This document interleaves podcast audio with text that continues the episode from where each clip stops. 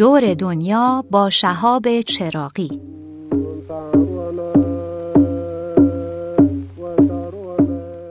شهاب چراقی هستم. شغلم خاطر ساختنه در این پادکست شما رو با یکی از بدوی ترین قبایل دنیا می‌خوام آشنا بکنم. بکرترین جایی که تا حالا دیدید کجا بوده؟ دست نخورده ترین جوامع و آدمهایی که دیدید چطور بودن؟ احتمالا ته تهش بگید که آدمایی رو دیدید که تا حالا برق ندیدن یا آدمایی رو دیدید که تا حالا ماشین ندیدن یا چیزایی از این دست. ولی اگه بگم آدمایی هستن که تا حالا لباس نپوشیدن چی میگید؟ اگه بگم آدمایی هستن که تا همین 15 سال پیش هیچ وسیله فلزی تو زندگیشون وجود نداشته چی؟ باورش سخته ولی واقعا همچین قبایلی جای مختلف دنیا هستند و من این شانس رو داشتم که یکیشون از نزدیک ببینم. اگه بخوام در موردشون توضیح بدم یه کمی باید برگردم به عقب و اون زمانی که اینها از توی آفریقا آمدن بیرون. درست شنیدید؟ از آفریقا. بدوی ترین قبایل دنیا از آفریقا هستند و اساسا نژاد انسان از آفریقا آمده بیرون. ما از نیاکان خودمون که اجداد میمونیمون بودن توی آفریقا حدود 300 هزار سال پیش تکامل پیدا می‌کنیم و تبدیل به گونه انسان میشیم. اما حدود 100 هزار سال پیش اولین انسان ها از جایی حدود مصر امروزی از قاره آفریقا خارج میشن و همه تمدن های دیگه در همه قاره های دیگر رو تشکیل میدن. یک مهاجرت دیگه هم اتفاق میفته و این مهاجرت حدود سی هزار سال پیش هست و آدمهایی از شرق آفریقا جایی که ما امروزه به شاخ آفریقا میگیم وارد دریای سرخ میشن که اون زمان خشک بوده و از اونجا ادامه مسیر میدن در جهت شرق تا میان به مجمع جزایر اندونزی و همچنین استرالیا و نیوزلند می‌رسن و اونجا ساکن میشن. در بعضی از این قسمت ها این جزایر انقدر پرت دور افتاده بوده که انسان های امروزی هیچ وقت دستشون به اونجا نرسید و اینها تونستن در یک فضای کاملا دور از تمدن و دور از پیشرفت دنیای مدرن امروز همون زندگی بدوی خودشون رو ادامه بدن و تا حدود 70 سال پیش که برای اولین بار انسان ها اونا رو دیدن اینا هیچ انسان دیگه ای رو ندیده بودن و براشون خیلی عجیب بود که انسان ها می‌تونن پرواز بکنن و می‌تونن با ماشین حرکت بکنن. اسلحه چیز بسیار عجیبی براشون بود و خلاصه همه مظاهر تمدن رو اینا ندیده بودن و براشون خیلی عجیب و دور از انتظار بود. به هر حال همچنان از 780 سال پیش تا به این روز هم خیلی از این قبایل رو دست نخورده نگه داشتن. البته خودشون هم خیلی مقاومت کردن در مقابلش و اجازه ندادن که تغییرات زیادی توی فرهنگشون ایجاد بشه هرچند که به حال این تغییرات ناگزیر هست. اما اینکه من چجوری با این قبایل آشنا شدم خیلی اتفاقی بود. من داشتم سال گذشته توی صفحات اینستاگرام رو میگشتم. تا اینکه یه صفحه رو پیدا کردم که یک عکاس روس یه سری عکس از قبایل بدوی گذاشته بود. صفحهش رو نگاه کردم ظاهرا کار این عکاس همین بود که سفر می‌کرد قبایل مختلف دنیا رو می‌دید و ازشون عکاسی می‌کرد. اما تو آلبومش چیزی که از همه بیشتر جذبم کرد عکسایی از یک قبیله بودش که خیلی داشتند بدوی و به دور از هر گونه مظاهر تکنولوژی زندگی می‌کردن و لباس درست حسابی هم نداشتن اینا و حداقل پوشش رو داشتن. یه ذره پیگیری کردم عکس رو نگاه کردم و بعد لوکیشن رو چک کردم و فهمیدم که موقعیتش توی شرق مجموعه جزایر اندونزی جایی که ما بهش پاپوهای غربی میگیم و تصمیمم رو گرفتم که هر جوری شده سال آینده من به این منطقه سفر بکنم.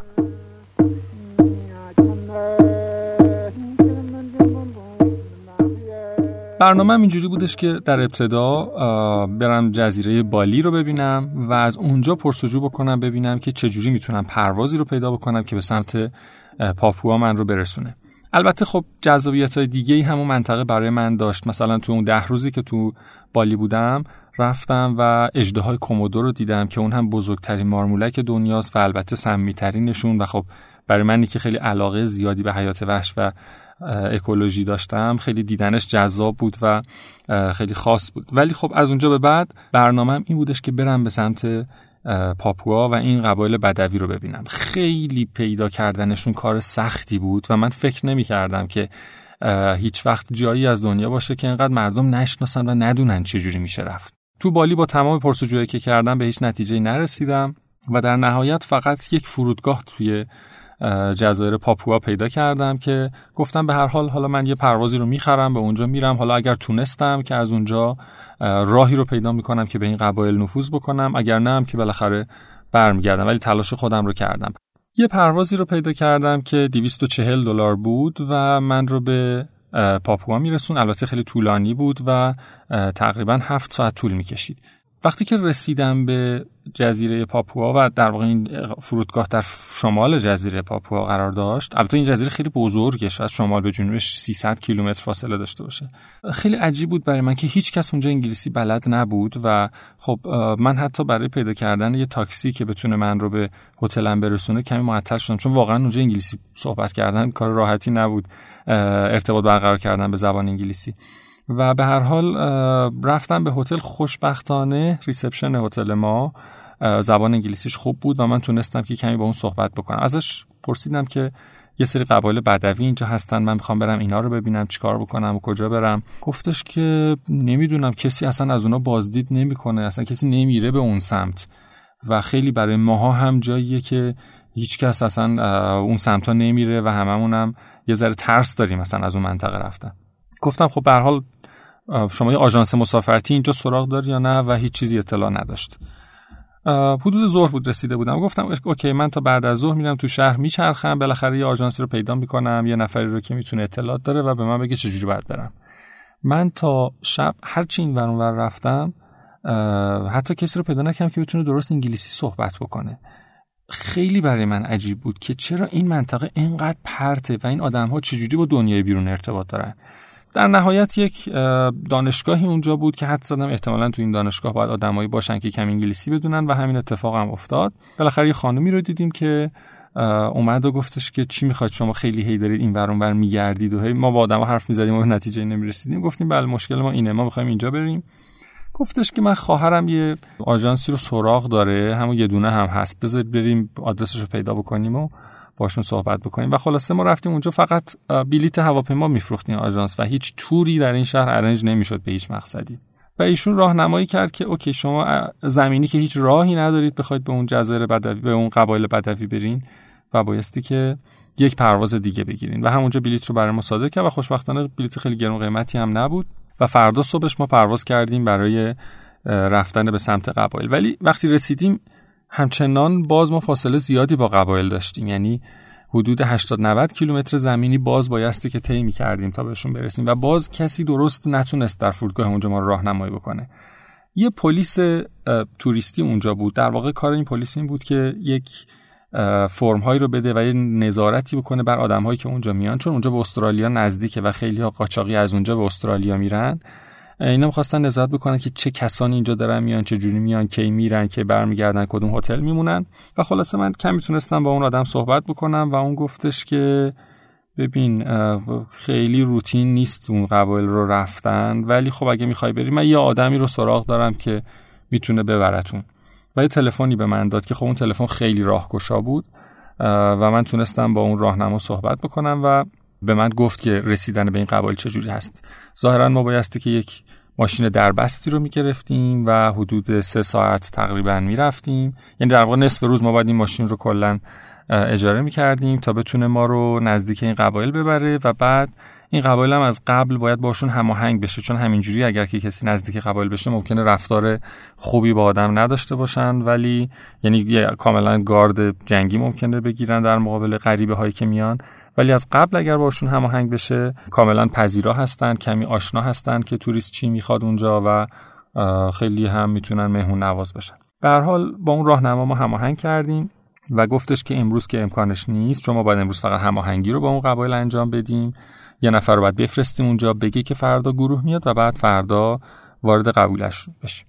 برنامه به این صورت بودش که ما حدود 80 کیلومتر که البته اونجا واقعا اینجوری نیست که شما بتونید مثلا با 100 کیلومتر در ساعت تو جاده هاشون برید. خیلی خیلی جاده ها افتضاح هست.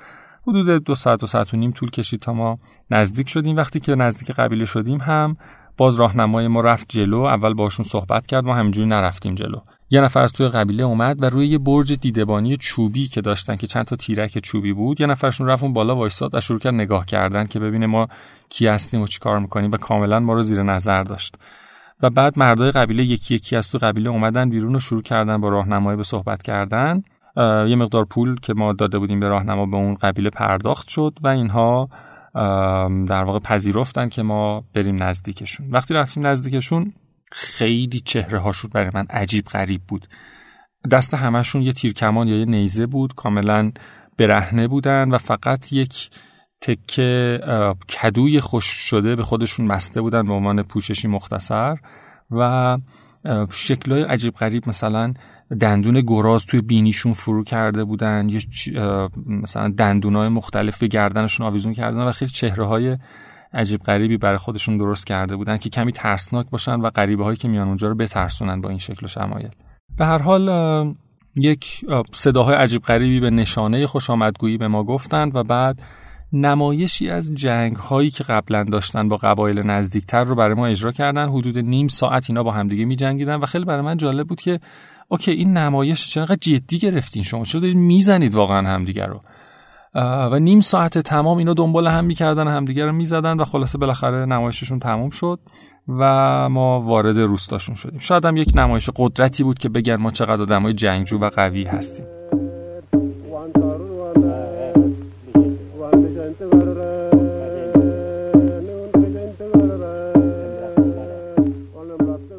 وارد روستا شدیم. در اولین ورود ما به روستا خانم های روستا همه اومدن. که بالاتنه هیچی نداشتن و فقط پایینتنه یه پوششی از الیاف مثل مثلا نی مانند رو دور خودشون بسته بودن. یه صداهای عجیب غریبی تولید می‌کردن که به عنوان خوش آمدگویی بود. حدود پنج دقیقه هی رفتن جلو اومدن عقب دور زدن و یا آوازهایی رو خوندن به نشانه اینکه شما پذیرفته شدید و خوش آمد میگیم که اومدید تو قبیله ما.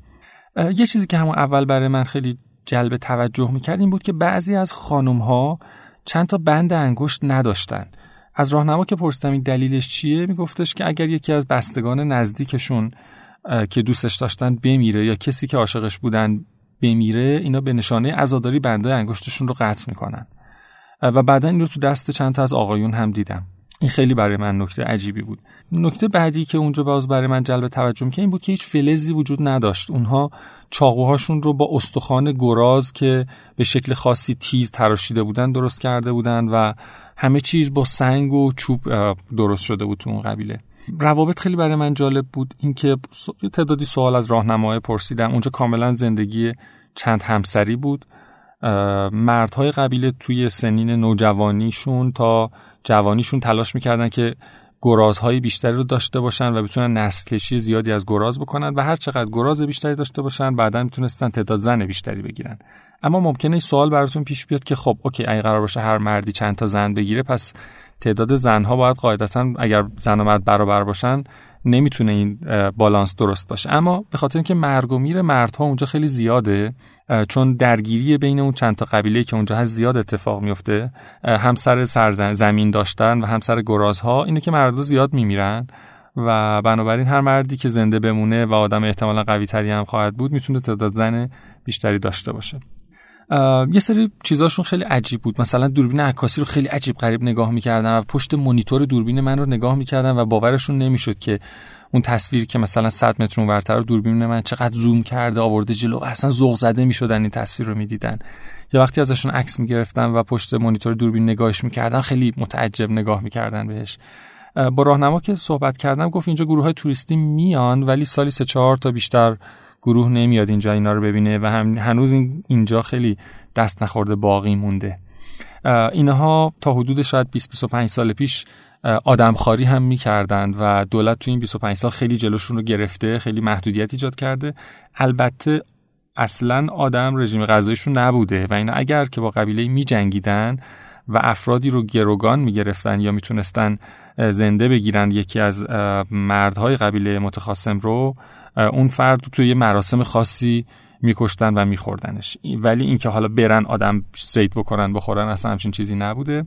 و در حال حاضر هم دولت به شدت داره روشون نظارت می‌کنه که دیگه همچین اتفاقایی تو این مناطق نیفته. به خاطر که همین الان خودشون هم فهمیدن که این پولی که توریست می‌تونه بهشون بده خیلی بیشتره منفعتش براشون بیشتره تا سبک قبلی زندگیشون به هر حال من خیلی شوکه و اصلا حال عجیبی داشتم تو اون قبیله به خاطر اینکه سالها روی تکامل انسان مطالعه کرده بودم. رفتارهای انسان رو خیلی تو قبایل بدوی دیگه که رفته بودم نگاه کرده بودم و خیلی چیزایی می‌دیدم که کاملا نشون می‌داد که اینها از حدود مثلا 15 هزار سال پیش که ماها شروع کردیم کم کم به اهلی کردن بعضی از موجودات و کشاورزی کردن اینا در همون فاز دقیقا باقی موندن و هیچ پیشرفتی نداشتن. و برای منی که به رفتارهای تکاملی خیلی علاقه من بودم دیدن زندگی اینها خیلی خیلی جالب توجه بود. تا تقریبا عصر داخل قبیلهشون موندیم. برای ما یه غذای خیلی خاصی رو درست کردن که من تا حالا همچین چیزی رو ندیده بودم. تو زمین رو چاله کندن و کفش رو با سنگ هایی که از قبل روی آتیش خیلی داغ و سرخشون کرده بودن پوشوندن روش یه برگ گذاشتن و بعد سیب زمینی شیرین. یک یه جور سیب زمینی هستش که مزه شیرین داره و رنگ روش قرمز رنگه. اون رو برای ما پختن و لایه های برگ موز روش گذاشتن دوباره سنگای داغ که این بین این سنگای داغ پخته بشه. و این غذایی بودش که حالا اون روز برای پذیرایی ما اینا آماده کرده بودن. به هر حال برای من یه تجربه خیلی جالب بود. یه همچین انسانهایی رو از نزدیک دیدن و می‌تونم بگم یکی از خاصترین تجارب زندگیم اونجا بود. وقتی که از اون قبیله اومدم تا یک هفته تمام ذهن من درگیر اون سفر بود. لحظه به لحظه خاطرات اون اونجا مرور می‌شد. بعد یهو یه چیزایی به ذهنم میومد که قبل دقت نکردم. مثلا وقتی فکر می‌کردم که زناشون چقدر عضلات نیرومندی داشتن و من همچین عضلاتی رو تو هیچ آدم دیگه ای ندیدم. اگر مثلا زنهایی که ورزش های خیلی قهرمانی دارن می‌کنن و یا مثلا فرم راه رفتنشون خیلی عجیب بود کمی رو به عقب راه می‌رفتن دستاشون کمی کشیده تر بود و هر, هر وقت که برمیگشتم به خاطراتم چیز عجیبی تو ذهنم مرور می‌شد از رفتاراشون که خیلی برای من جذاب بود و اینقدر که تصمیم گرفتم یک بار دیگه برم و خیلی مفصل این قبایل رو بازدید بکنم. الان که فکر می‌کنم خیلی خوشحالم که اینجا رو رفتم. به خاطر اینکه قبل از اینکه برم کلی وبسایت های مختلف رو میخوندم و ریویو هایی که آدما نوشته بودن که همه گفته بودن نه خطرناکه نرید اونجا پشه مالاریا هست تب زرد هست و خیلی همه توصیه های منفی کرده بودن که کسی نره اونجا. حتی بعضیا می‌گفتن که نه هنوز آدم می‌خورن خیلی ها رو کشتن. ولی به هر حال من گفتم که ارزش دیدنش رو داره همه ریسکش رو میپذیرم ولی وقتی رفتم اونجا دیدم نه اصلا اینجوری نیست و خیلی از اینها زایده تخیل آدمایی که ترسیدن و جرئت نکردن. و الان که مرور می‌کنم خاطراتم و فکر می‌کنم که خیلی خوب شد که رفتم و نذاشتم این حسرت بزرگ تو دلم بمونه که یه همچین جای به این بکچی و دست نخوردگی رو ندیدم و خوشحالم این خاطرات تو ذهن من برای همیشه حک شد.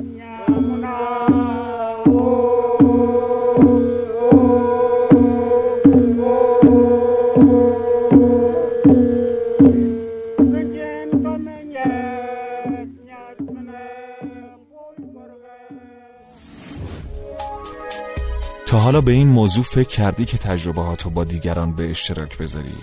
با استفاده از شنوتو صدای شما در سراسر دنیا شنیده میشه پس منتظر چی هستی؟ تجربه با دیگران به اشتراک بذار